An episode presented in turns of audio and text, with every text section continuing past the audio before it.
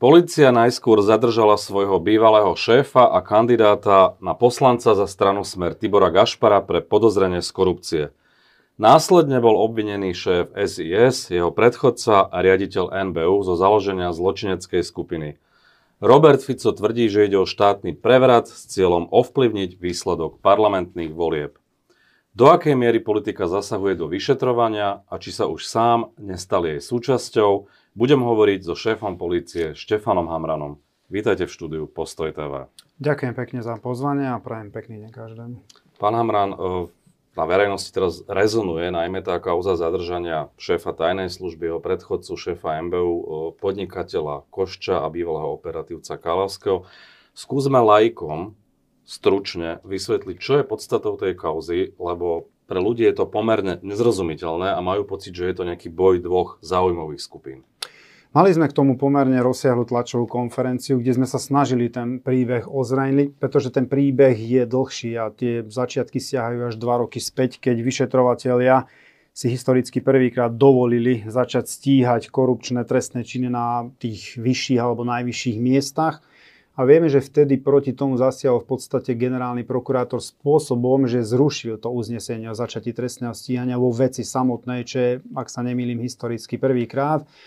A na to poukázal aj ústavný súd, že to bolo v podstate v rozpore s trestným poriadkom. To je veľmi dôležité dodať, pretože v tom počiatočnom fáziu, v rámci toho fázy, v rámci toho prípravného konania sa len zhromažďujú dôkazy, Tí vyšetrovateľia nevykonali jeden invazívny krok, to znamená, nikoho nezadržali, nikoho neobvinili. V podstate podľa paragrafu 3 trestného poriadku zhromažďovali e, dôkazy, obrátili sa na iné štátne orgány, aby si vyžiadali určité podkladové materiály. Teraz hovoríme o tom, že tzv. Čurilovci, Čurilovci chceli stíhať a... E, ľudí z inšpekcie Presne, pre podozrenia tak. z korupcie a ovplyvňovania vyšetrovania rôznych kaos.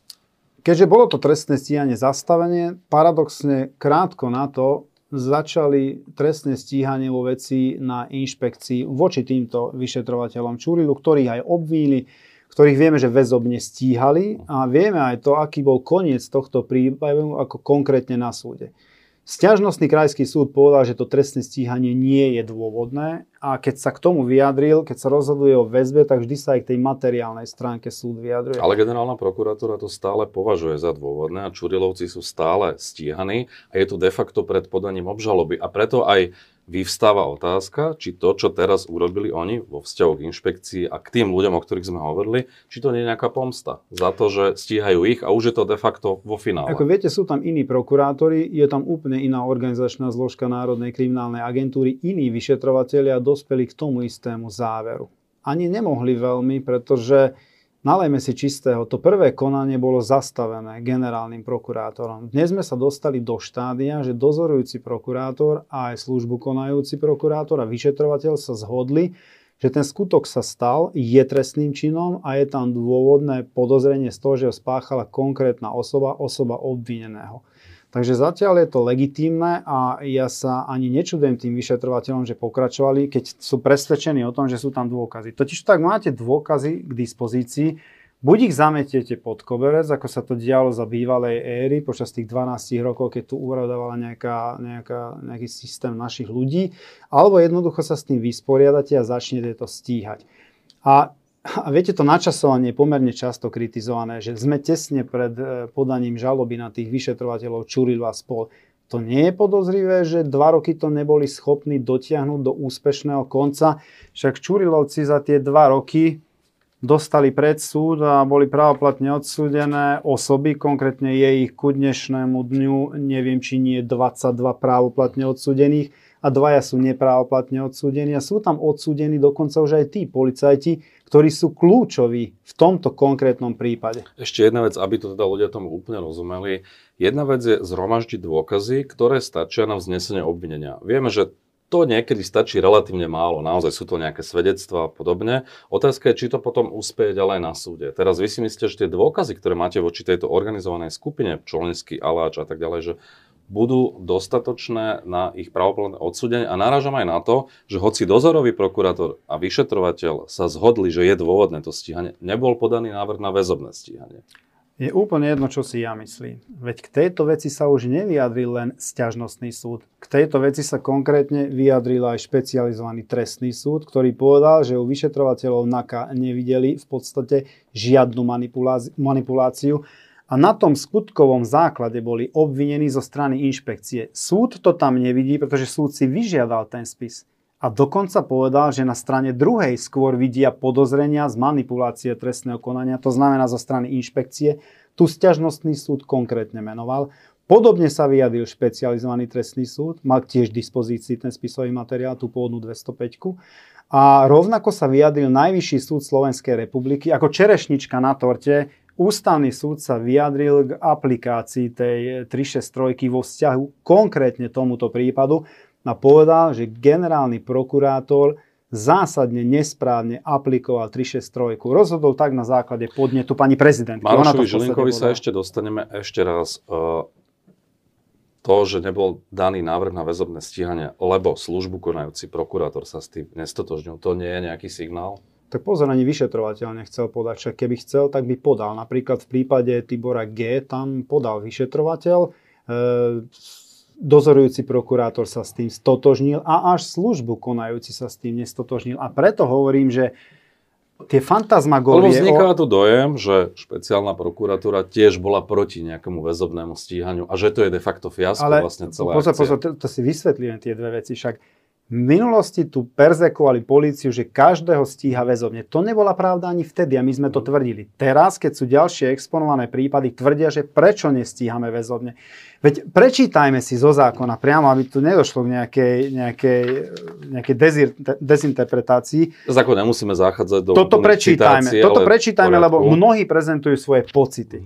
Toto je paragraf 86 trestného poriadku. Ak sa po zadržaní zistí, že dôvod väzby podľa paragrafu 71 pominul, môže obvineného prepustiť na slobodu so súhlasom prokurátora písomným opatrením aj policajt.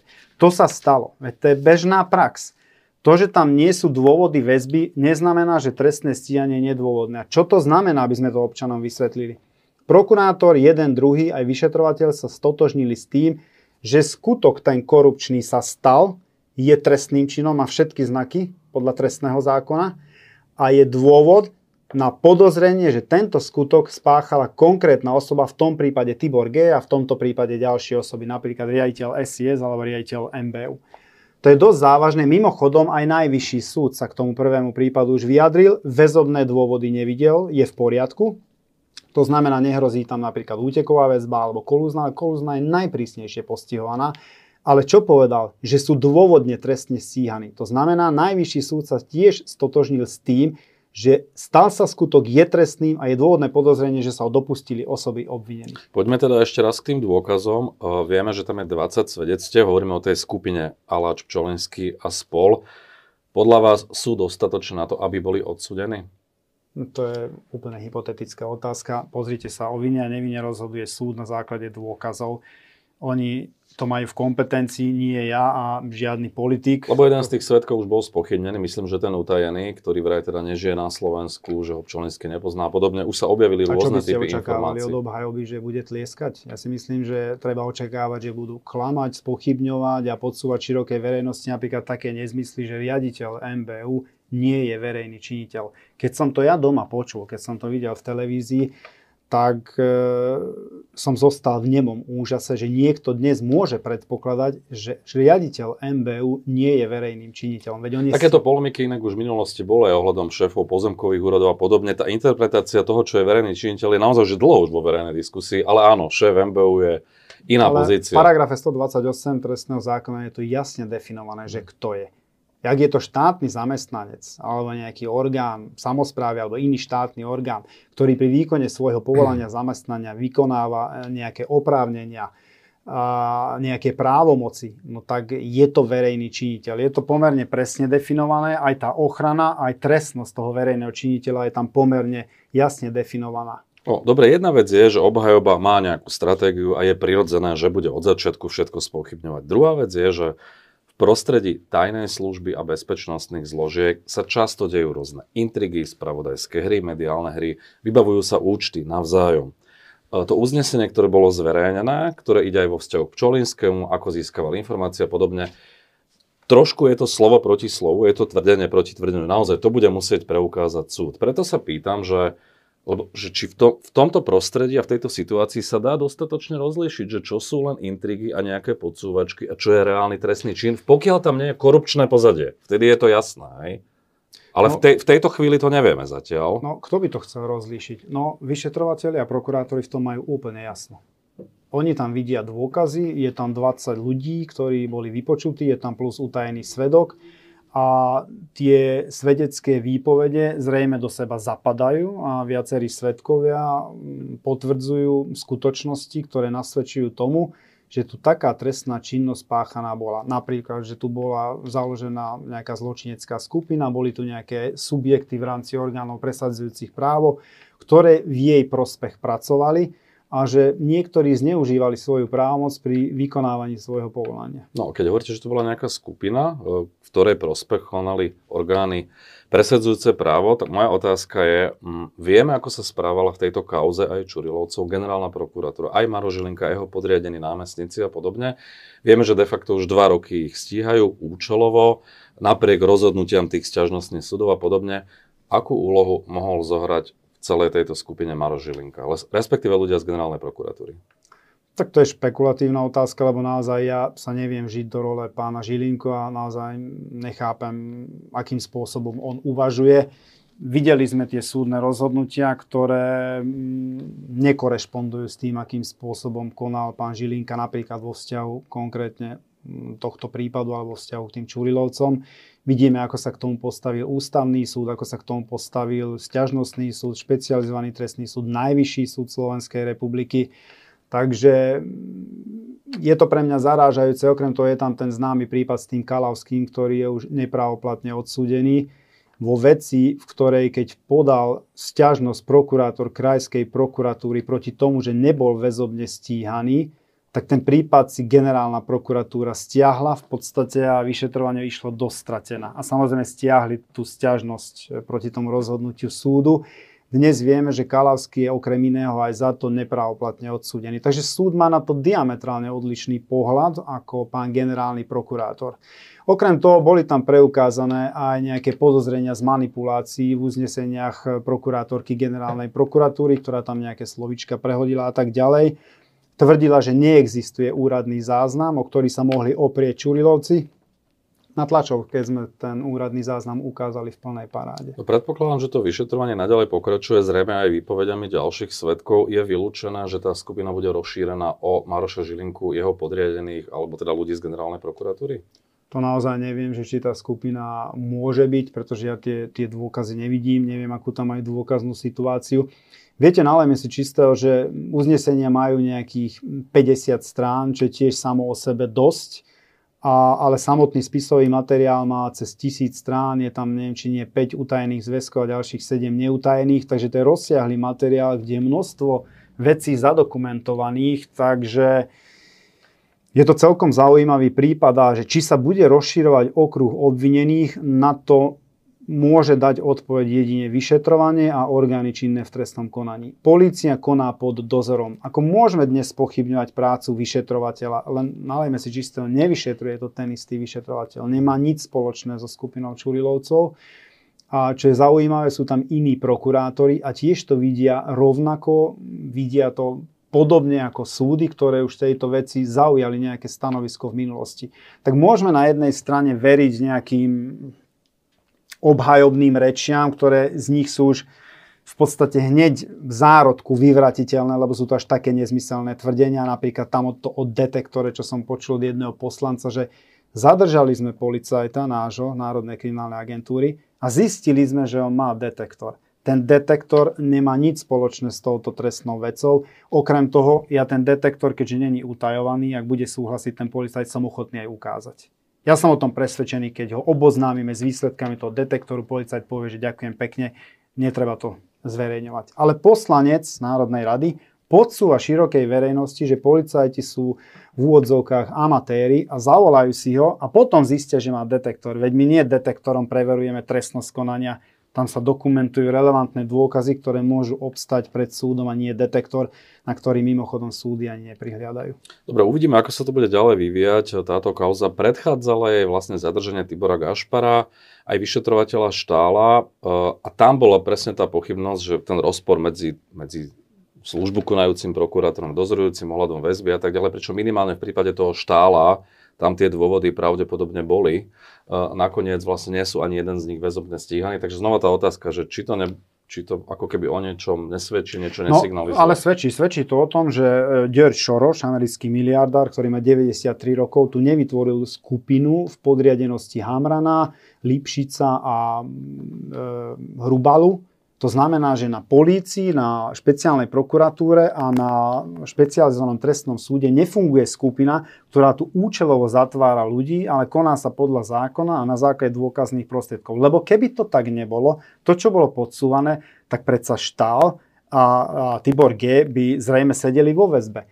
Ale samotní dvaja prokurátori, dozorujúci a službu konajúci mali ohľadne Štála zhodu, ohľadne Tibora G. nemali zhodu a ako sme videli, e, súdca, dokonca priamo predseda rozhodoval, STS povedal, že on tam nevidí, podľa neho to kolúzne konanie nebolo dokonané. V poriadku, funguje tak právny štát, berieme. Ale čo je dôležité dodať, všetci konštatovali dôvodnosť trestného stíhania.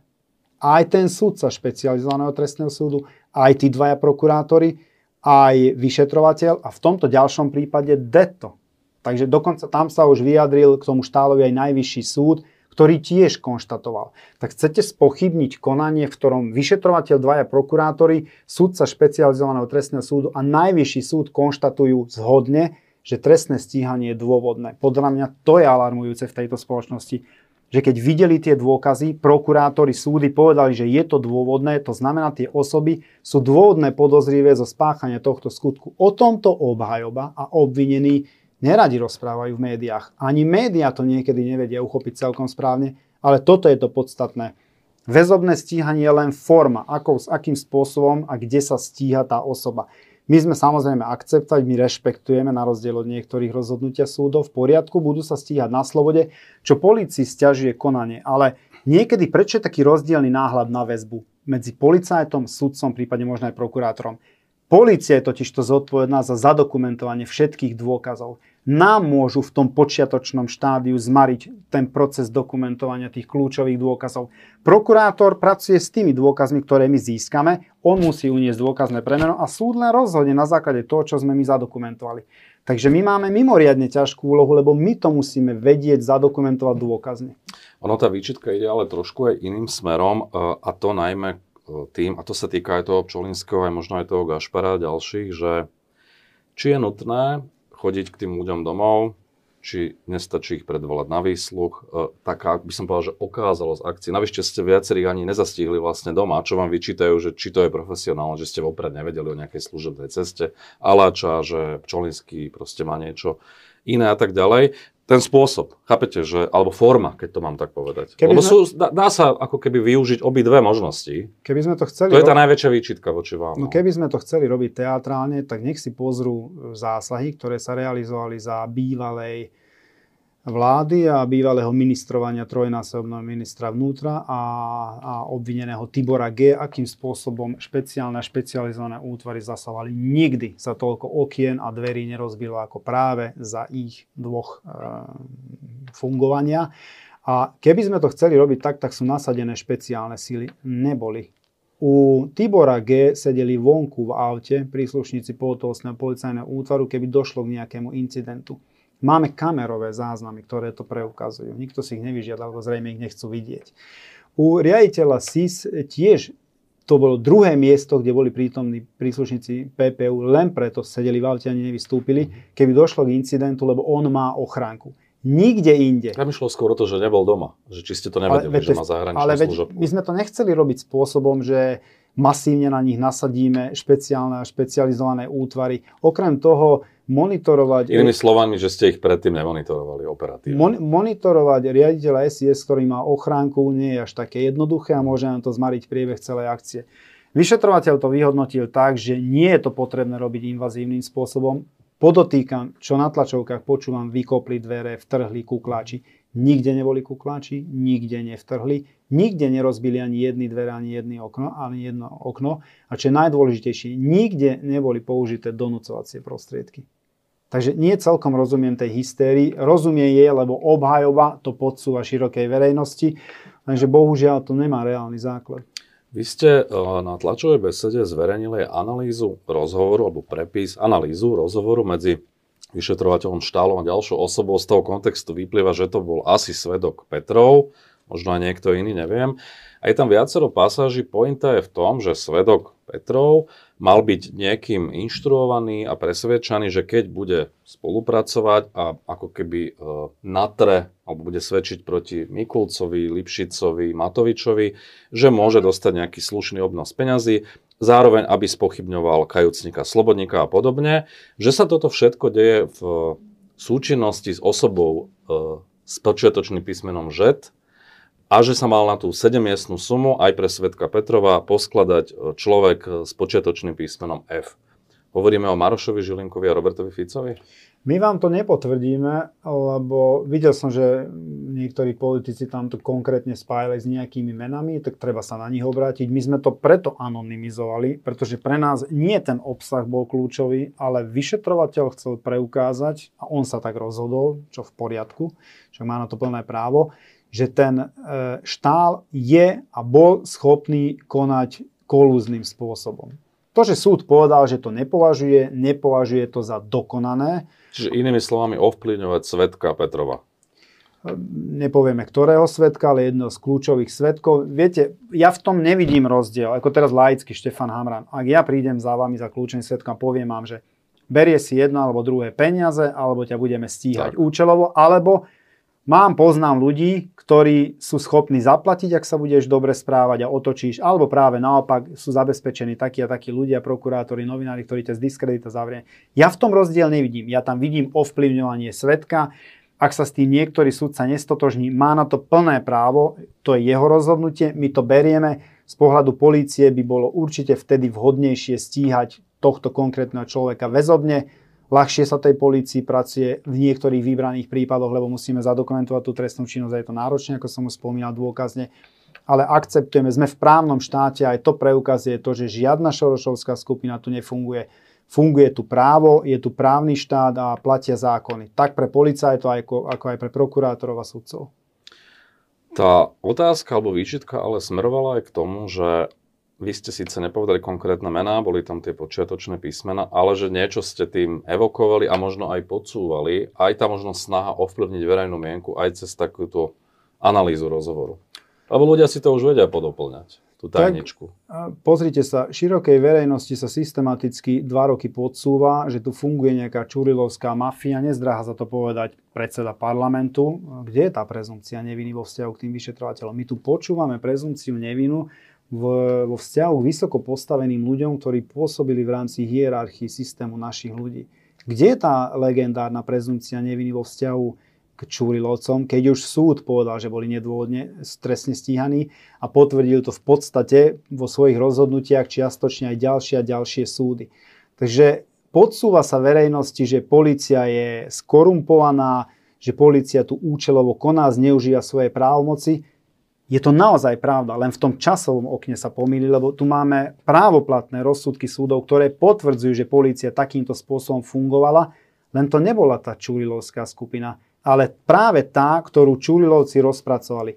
Dnes to máme na bielom čiernym napísané. Ešte nerozhodol súd v tejto veci, čiže tiež by sme sa mali držať. No je tam kopec rozhodnutí, v ktorých už napríklad rozhodol. Niektorí policajti sú právoplatne odsúdení. To áno, ale myslím v tejto veci konkrétnej, tej aktuálnej. V tejto konkrétnej nie. Uh, ale tá výhrada bola možno aj vo vzťahu k tomu, že tá nahrávka, tá, ktoré analýzu ste vlastne prezentovaní, že ona nebola uznaná ako dôkaz v inej veci. Lebo vy ste to využili z iného konania. Ale to nie je pravda. Prečo by nebola uznaná? To nie je pravda. No nikde sa s tým neoperovalo. Čiže vyšetrovateľ, keď to má zadokumentované o tom, čo berie alebo neberie, vyšetrovateľ za dôkaz o tom rozhoduje predsa OČTK on. Však ten dôkaz videl prokurátor, videl vyšetrovateľ a vyšetrovateľ to má zadokumentované normálne v spise legitímne. Tak prečo by to nebol dôkaz? No, nepracuje sa s tým do takej miery, že by sa pokračovalo tým smerom, ako je odkiaľ, to v tej analýze. Odkiaľ viete, že sa s tým nepracuje? Vy ste sa k tomu vyjadrovali, že, že vlastne to je z iného konania a že je pravda, že to zatiaľ nebolo ako keby sprocesnené ako dôkaz, ktorý by bol uznaný. V tom, v tom konaní. V tom danom konaní. Áno, no? odkiaľ viete, že sa nepracuje v inom konaní? Tak to neviem. Čiže pre, pracuje preto, sa s tým. Preto, Ale vychádzam aj z toho, čo ste vy povedali. Preto hovorím, že veľakrát sa širokej verejnosti podsúvajú dezinformácie, ktoré nemajú absolútne žiadny základ. Policajný prezident a vyšetrovatelia sú v mimoriadne ťažkej pozícii, lebo nemôžu povedať čokoľvek. Môžu povedať naozaj len to, tie fakty môžu zverejniť. Dokonca ja môžem zverejniť len to, s čím súhlasí OČTK, v môjom prípade vyšetrovateľ alebo prokurátor. Oni, obhajoba, obvinení, môžu rozprávať, čo chcú, môžu dokonca aj klamať. Ak sa s tým ale ďalej pracuje, čo ste tu vlastne naznačili. To som nepovedal. Otázka potom ale je, že ak to teda tá vec nešla dostratená, proste, že je niekde v priestore, otázka je, že či ju vlastne v tejto fáze zverejňovať, hoci aj tú analýzu. No vyšetrovateľ sa rozhodol, že áno, tak, za taktiku vyšetrovania zodpovedá on, prípadne dozorujúci prokurátor. Poviem vám jeden jednoduchý príklad. Pamätáte sa na niektoré trestné činy, za ktoré bol napríklad Kočner právoplatne odsúdený a niektorú vec váš bývalý kolega zavraždený novinár Jan Kuciak rozbil, že na drobné. To zanalizoval, išlo to dostratená, pretože niektorí zrejme skorumpovaní vyšetrovatelia ešte z bývalej éry, našich ľudí, presne oni, to pekne zamietli pod koberec. On napísal analýzu, kde on to rozbil. ako to je. On to rozbil úplne na Viem, editoval som ten článok. A vidíte, mohli by sme povedať však, tam bol prokurátor, bol tam dozor, bol tam vyšetrovateľ, nemalo to relevanciu. Ukázalo sa s odstupom času, keď sa na to pozreli slušní vyšetrovatelia, slušní prokurátori a slušní sudcovia, nie takí, čo predávajú rozsudky za kabelky, že to bolo trestné a dnes je právoplatne odsúdený. Takže toľko len k tomu, že v minulosti. Keby sme sa k tomu takto postavili, tak by sme nikdy neobjasnili napríklad vraždu Tupého alebo alebo niekoľkonásobnú vraždu. Tomu rozumiem, ide len o verejnú znamená, prezentáciu nejakého typu dôkazov. Áno, len policajný prezident nemôže sedieť každý deň na tlačovej konferencii a vyvrácať všetky tie nezmysly, ktoré sa podsúvajú širokej verejnosti, najmä politikmi. Lebo na niektorých tlačových konferenciách politikov ja počúvam naozaj len plač, úplný plač, strach, dezinformácie, zastrašovanie, vyhrážanie sa, agresiu Okrem toho tam nepočúvam to podstatné, čo by tam malo odznieť, tie fakty a tie relevantné skutočnosti, ktoré vedia preukázať. No a teraz ste mi nahrali, keď hovoríte o tých politikoch. Často vám vyčítajú, že komentujete aj tlačové besedy a politických strán e, takým, že nie je spôsobom hodným policajného prezidenta, že prekračujete ako keby ten rámec a že sa správate ako politik. Konkrétne aj v súvislosti s tou nahrávkou, ktoré analýzu ste prezentovali, ste hovorili, že zneistuje politikov a tak ďalej hovoríte, že Fico útočí na policiu a v podstate na celý svet a tak ďalej, že či nemáte niekedy pocit, že, že kráčate naozaj po príliš tenkom lade a takýmito vyjadreniami nahrávate tomu, že ste ako keby súčasťou toho politického zápasu? Uh, vedel som, že keď sa pustíme do boja s organizovaným zločinom na tých najvyšších priečkách, že to nebude prechádzka rúžovým sadom a to, že kráčam po tenkom lade, s tým som počítal. Vy musíte kráčať po takom tenkom lade. Je to taký, ten zásadný boj o charakter tohto štátu nemôže byť komfortný. Ten sa nemôže odohrať, odohrať v komfortnej zóne, vždy je diskomfortný. V každej krajine, kde vybo, vybojovali tie podmienky pre fungovanie alebo riadne fungovanie právneho štátu, to nebola jednoduchá cesta, ani u nás to nie je a čo by som mal robiť ako policajný prezident, keď bývalý trojnásobný premiér označí vyšetrovateľov za zvieratá, vyhráža sa im napríklad tým, že budú účelovo odstíhaní, za to, že si dovolili stíhať e, napríklad aj korupciu na vysokých alebo najvyšších miestach v rámci našej spoločnosti. Je pravda, že Robert Fico vás veľmi často spomína na tlačových besedách. Nepočítal som to, vy to asi máte lepšie no, viete čo, videl som jednu tlačovú konferenciu, lebo mi volali, že strašne veľakrát sa tam zmienil o mne. Ja som si pozrel, ja neviem, či viac ako 50 krát tam odznelo meno Štefan Hamran. Naozaj si myslíte, že policajný prezident sa k tomu nemá vyjadrovať, keď býval... To som nepovedal. Ide len o spôsob, že ako. Akým, Kde nájsť tú hranicu? Akým, vždy som sa len vyhradil voči tomu, že odmietame, a tu je podľa nás hrubá červená čiara, ak si politická moc, ktorá bola zvyknutá na to, že policiu majú v područí a na telefón sa tam vybavujú veci, povie stop, zatvorí tie brány, pred vplyvom politickým a vyzerá to tak, že im to nechutí. Atakujú tú políciu, frontálne ju napádajú, vyšetrovateľov, policajného prezidenta, každého kolegu, ktorý tu zodpovedne plní svoje úlohy. A ja ako policajný prezident to odmietam. Oni sa totiž to brániť nevedia. Nemôže vyšetrovateľ chodiť na tlačové konferencie a brániť sa, vytýkať veci nejakému konkrétnemu politikovi, pretože on vyšetruje. To by bol naozaj konflikt záujmov. Ale policajný prezident, ak nie je celkom zbabelý, mali sme tu už aj takých, tak by sa mal postaviť na tej tlačovej konferencie povedať, že toto je červená čiara, keď sa vám to nepáči, tak ma odvolajte, však sú tam na to kompetentné osoby, ale nedovolím, aby politici atakovali vyšetrovateľov za ich prácu, ktorá je potvrdená prokurátormi a nezávislými a nestrannými súdmi. Tam končí stranda podľa môjho názoru a tam končia právomoci politikov vo vzťahu k polícii. Spájajú vás najmä s progresívnym Slovenskom. Objavila sa aj nejaká fotografia s Michalom Trubanom. E, myslím, že Peter Pellegrini tvrdil, že to bolo z nejakého snemu. Vy ste sa neskôr pre denník SME e, vyjadrili, že to bola nejaká kampaňová akcia, ktorá bola nedaleko vášho domu a že ste sa tam objavili de facto náhodne aj keď, no, boli ste policajt už vtedy, že či je to že úplne šťastné možno chodiť akože. Paradoxne to bola akcia e, spolu, a neviem, či tam aj PS, ale tuším, boli tam, však tam bol aj tento pán Truban, takže to bola aj akcia PS.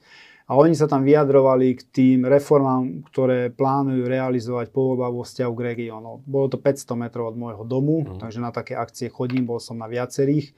Okrem toho ponuku som dostal, tuším, od piatich politických subjektov, ktoré samozrejme, že nebudem menovať. Teraz pred týmito voľbami? E, teraz od štyroch a v minulosti od jedného. Takže povedal som jasne v niekoľkých reláciách, že chcem pokračovať ako policajný prezident, tak sa aj stalo.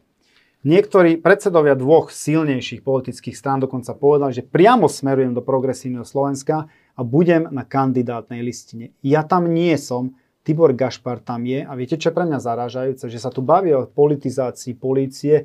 Ten Tibor Gašpar je na kandidátnej listine tej konkrétnej politickej strany, ktorej bol nominantom ako policajný prezident. Teraz ja sa pýtam spätne, či nebola vtedy spolitizovaná polícia, keď dnes ten policajný prezident sedí na kandidátke a na celkom slušnom mieste na deviatke, ak sa nemýlim, a presne sú podozrenia, že v tom čase sa uniesla polícia, slúžila politikom a skorumpovaným oligarchom.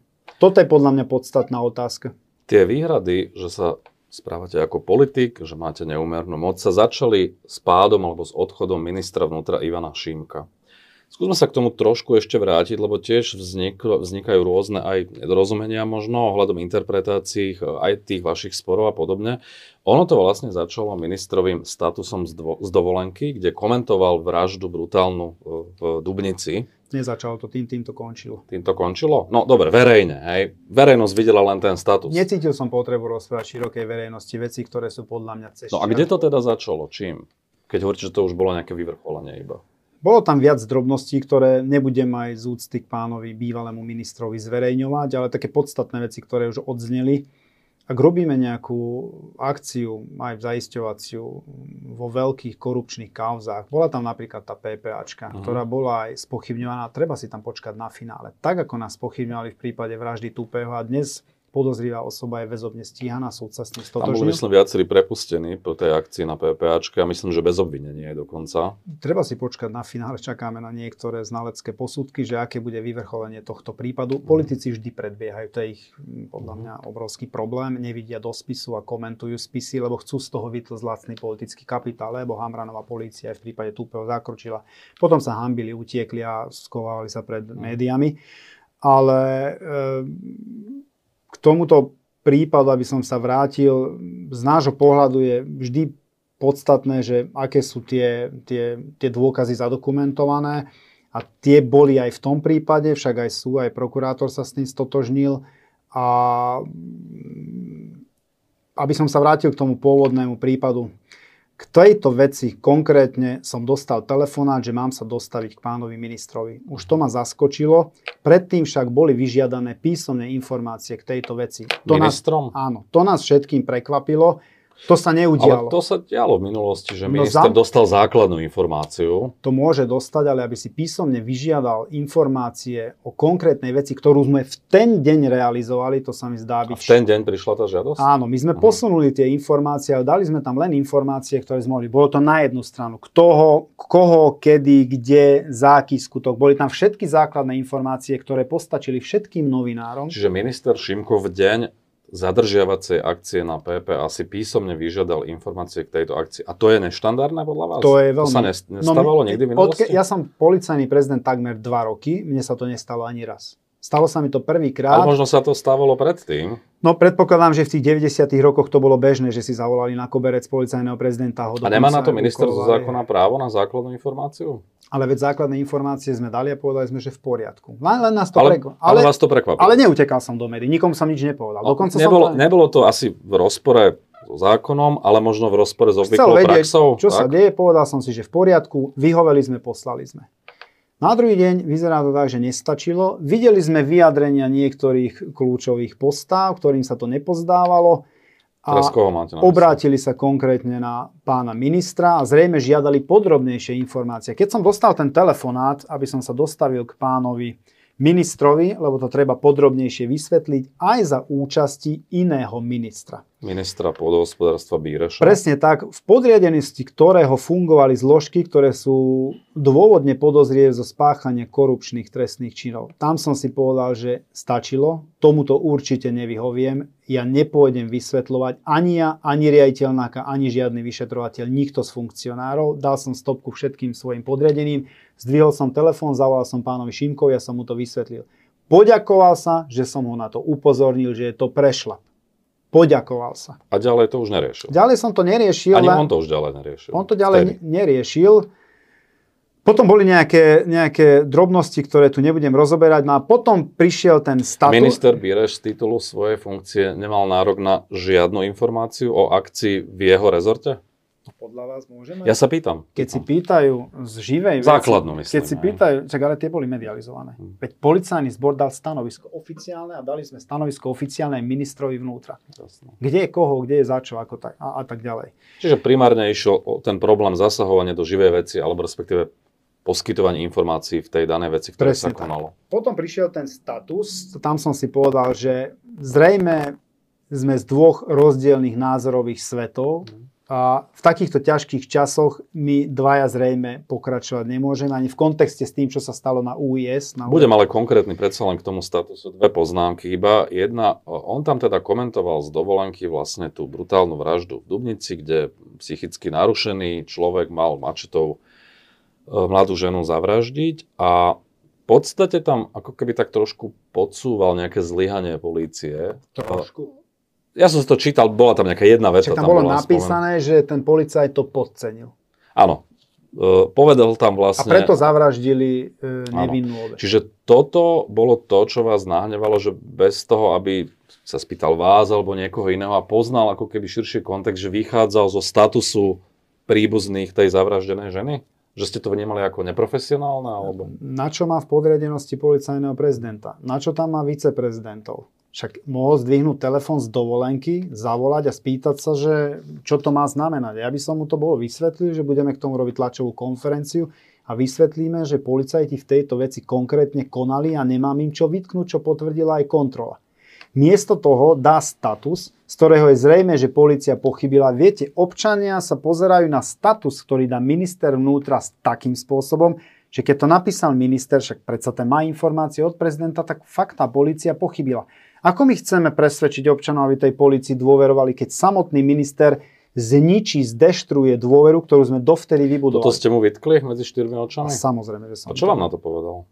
On povedal, že on sa vždy bude zastávať občanov v poriadku, a že raz možno časom pochopím, že takto sa bude dôvera v policajný zbor. Tak je volený občanmi, čiže tak, ono, ono to v niečom to logiku má. Druhá vec je, že on asi nie, to... On, asi... nebol, on nebol volený. No, rozumiem, on ale všeobecne volený, politici. On, je, on bol členom úradníckej vlády, takže mm, podľa môjho názoru môže počúvať odborníkov, ktorí pod ním pracujú a keď mňa za ňo nepovažoval, tak ma mal vymeniť, mal na to plné právo ale ja ako policajný prezident nenechám, lebo to je najjednoduchšie. Dať a nechať to, čo sa robilo za bývalej éry, hodiť cez palubu radového príslušníka.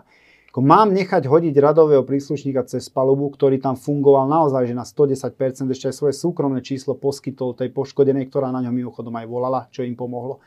A ja ho mám hodiť cez palubu len preto, lebo pán minister necíti potrebu konzultovať citlivé veci s vedením policie a cíti potrebu dať von status, v ktorom utopí celý policajný zbor. Keď som sa dopočul, že cítil potrebu personálnu politiku konzultovať s generálnym prokurátorom, tak som si povedal, že zrejme naše tie mentálne svety sú naozaj nespojiteľné a viacerí kolegovia sa k tomu vyjadri. Tam boli samozrejme ďalšie a ďalšie veci. Tak jedna vec je váš názor na Maroša Žilinku a to, o čom sme tu hovorili na začiatku relácie. Druhá vec, že je to človek v pozícii, významnej, bol tam zvolený, zastáva, e, proste robí nejaký typ rozhodnutia a tak ďalej a akože automaticky ho spochybniť, automaticky, ako, pozor, ako človeka, pozor, nie, je pán, asi my, trošku... My, my nie Žilinku spochybňujeme. No, hovorte, že ja, ja vám som, prekážalo, ja že to konzultovať chcel. No, no, no, no, pozor. Personálnu politiku rieši na prezídiu policajný prezident, je to jeho personálna pôsobnosť, na inšpekcii riaditeľ. Nie s nami to konzultovať, ale s úplne inou zložkou a štatutárom úplne inej zložky je šialené, najmä keď dáte von status. Či tam nešlo o že policia má byť pod politickou kontrolou. Tak akože ja teraz neriešim pána Pod kontrolou politickej moci. Ale potom sú... to dovysvetloval, myslel, že dobrej politickej moci. Akože Počul potom... som tú literárnu činnosť, akože dobre v poriadku beriem. Pre mňa to nie je argument, akože policia nemá byť spolitizovaná. Policajný zbor je e, podriadený ministrovi vnútra, jednotlivé služby policajného zboru riadi policajný prezident, vedie to v zákone jasne zreteľ napísané. Viete, čo tam je napísané? Že minister nikdy za žiadnych okolností nemôže vyňať z pôsobnosti riadiacej prezidenta tie zložky, ktoré vypodáva, vy, vy, vykonávajú operatívne aktivity a vyšetrovateľské. Však ten zákonodárca vedel, prečo to tam dal. Aby Čiže vám neprekážalo, e, že osoba Maroša Žilinku má byť tá, s ktorou chce konzultovať nejaké personálne veci na inšpekcii, konkrétne nominovanie pána Ďurku do riadiacej funkcie, ale to, že, že vôbec mimo ako keby No obidve, obidve veci ma vyrušovali a hlavne to, že nekonzultoval podľa mňa personál a nenech... Takto. Keď som ja nastúpil, povedal som, že mám dve podmienky, slobodné vyšetrovanie a chcem mať voľnú ruku v personálnych veciach. Na čo to mám potom robiť, ak mi tam oligarchovia a politici budú dosádzať jednotlivých okresných a krajských riaditeľov alebo riaditeľa NAKA. Veď to sme tu mali, to kompletne zlyhalo na plnej čiare a tu sú dnes dôsledky v tých trestných konaniach. Úrad inšpekčnej služby a konkrétne pán Juha si vyžiadal to isté. Čo sa stane? Nie s nami to konzultuje, že teda kto je ten pán Ďurka, prečo sme ho tam chceli, prečo som ja súhlasil s tým, aby tam išiel, ale ide to konzultovať s pánom generálnym prokurátorom, ktorý viackrát aplikoval napríklad aj paragraf 363 vo vzťahu k týmto vyšetrovateľom, čo je minimálne kontroverzne. Čo potvrdili súdy, nie ja. No, uh, čisto technicky, pán Ďurka, je trestne stíhaný, je de facto v konflikte záujmov, ak má byť v pozícii na inšpekcii. Ja neviem, akým spôsobom bolo zabezpečené, aby z titulu svojej novej pozície nevidel do vyšetrovacieho spisu. Vieme, že inšpekcia to vyšetrovala. Na druhej strane platí, že to vyšetrovanie už bolo na konci v podstate. Nevnímate akože tú tenkú čiaru toho konfliktu záujmov v prípade pána Ďurku? Ja ju tam nevnímam, lebo ten pán Ďurka, však ja tu niekde aj mám, e, napríklad um, stíhal pána Lučanského, odstíhal pána Pakšiho, pána Kučerku, ktorého právoplatne súd odsúdil na 10,5 roka. Veď tento človek na Národnej kriminálnej agentúry, keď niečo mali vo výberovej príslušnosti, odstíhal viac policajtov ako inšpekcia pod vedením tých bývalých funkcionárov za systému našich ľudí. Takže je to jeden mimoriadne schopný vyšetrovateľ, ktorého si vyžiadal pán Juhás, čo mu úplne rozumiem. Ale je trestne stíhaný ale on, inšpekciou, on ne... bez ohľadu na to, čo si myslíme o tých okolnostiach. On, on tých ľudí nestíha. A okrem toho oblúk nikdy nestíha týchto vyšetrovateľov, čo je tu podsúvané tiež široké. Tam je vyšetrovateľ, ktorý ich stíha. To je pán Kúlich, konkrétne vyšetrovateľ z úradu inšpekčnej služby, ktorý nie je v oblúku, ktorý bol zrušený a on stíha tých vyšetrovateľov NAKA konkrétne aj, aj pána Ďurku a spolu. Je pravda, že pán bývalý minister Šimko sa mal stretnúť aj s podpredsedom parlamentu Petrom Čolinským? Tak to neviem. V danej veci alebo v Akože tom období? Takú informáciu nám poskytli, ale nemôžem ju potvrdiť, pretože ja som pri tom stretnutí nebol. A kto vám vlastne poskytol? Alebo akého charakteru bola tá informácia?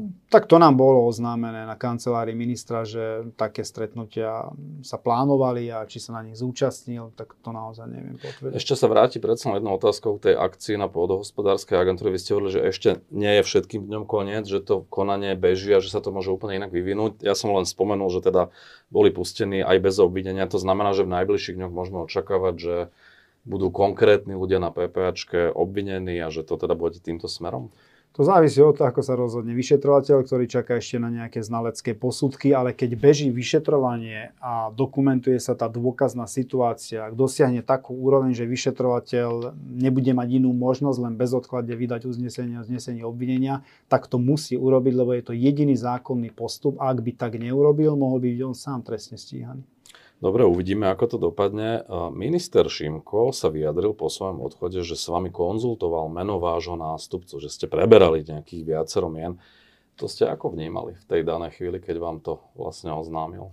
Tak e, podľa mňa to nie celkom korešponduje, pretože prvýkrát ešte pred tým našim stretnutím, to bolo ináč na porade vedenia, sa vyjadril spôsobom na kamery, to som videl aj ja, čo nás celkom zaskočilo aj na prezidii policajného zboru, že on už má tie mená vybraté a keď sa pýtal, či ich zverejní, že zatiaľ nie. Takže on Vy neviete, o koho ide? Naozaj neviem, že s kým on rátal do vedenia prezídia policajného zboru a potom následne až bola jedno, jedno pracovné stretnutie ako porada vedenia pondelok a tam sa ma spýtal, že koho by som odporúčal za seba, tak som hovoril, že tak akože prepáčte, tí, ktorým ja dôverujem, ktorí sú kariérni policajti, však tí odchádzajú, tak tých vám zbytočne budem odporúčať. Prečo sa to pýtal v situácii, okrem, keď ste tam ešte boli? Okrem toho to nie je ani moja kompetencia, je to kompetencia ministra vnútra, takže tých náhradníkov si musí on nájsť a nie ja jemu.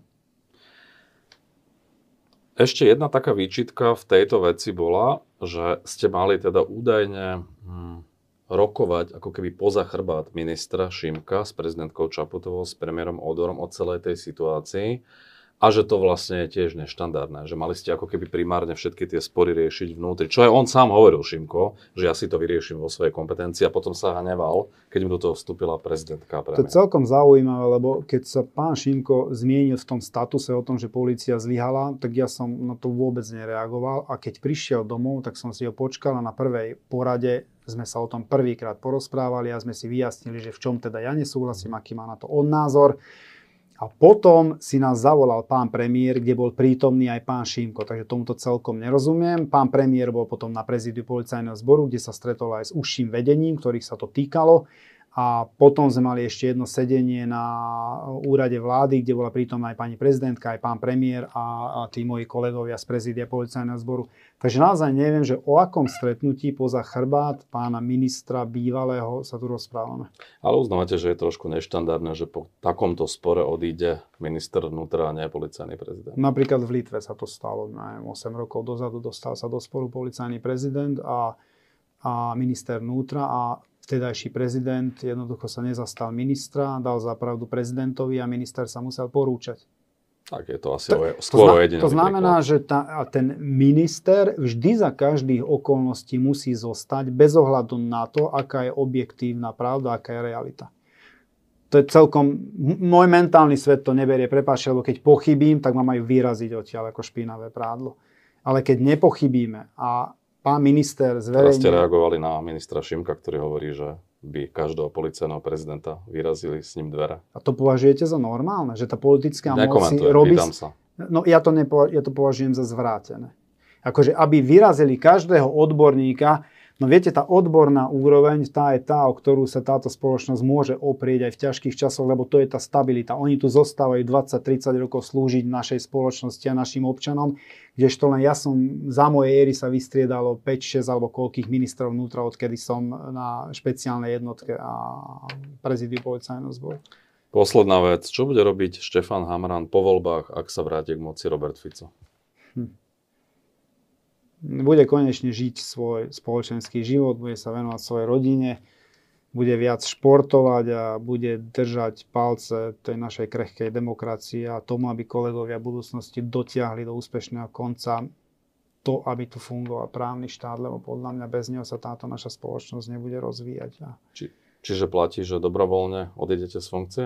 Ja som to už povedal, a neviem, či nie u vás do okolností, okolností, že môj mentálny svet a mentálny svet bývalého trojnásobného premiéra je nezlučiteľný, sú natoľko od seba vzdialené, že mm, neviem si predstaviť ja, ani že neviem predstaviť, nebudem fungovať na poste policajného prezidenta v časoch, keď túto krajinu bude správovať človek, za vlády, ktorého sa zavraždil novinár Jan Kuciak a jeho snúbenica Martina Kušnírova len preto, že policia im neposkytla pomoc vtedy, keď e, bol zavraždený pre výkon svojho povolania a písal o zvrhlostiach a špinavostiach práve ľudí, ktorí boli napojení na top predstaviteľov tej vlády. V takom svete si ja neviem predstaviť fungovanie Štefana Hamrana na akejkoľvek pozícii v policajnom zbore. A čo by ste potom robili v civile? Bol by som asi výsluhový dôchodca a ak bude nejaká mm, požiadavka, aby som s niečím pomohol, veľmi rád, ale cítim potrebu aj asi oddychnúť, lebo je to náročné obdobie, takže až tak by som nepredbiehal. Viem, že potrebujem troška viac mm, pohybu, športu a relaxu a uvidíme, čo prinesie budúcnosť. Ďakujem za rozhovor. Ďakujem vám pekne za pozvanie.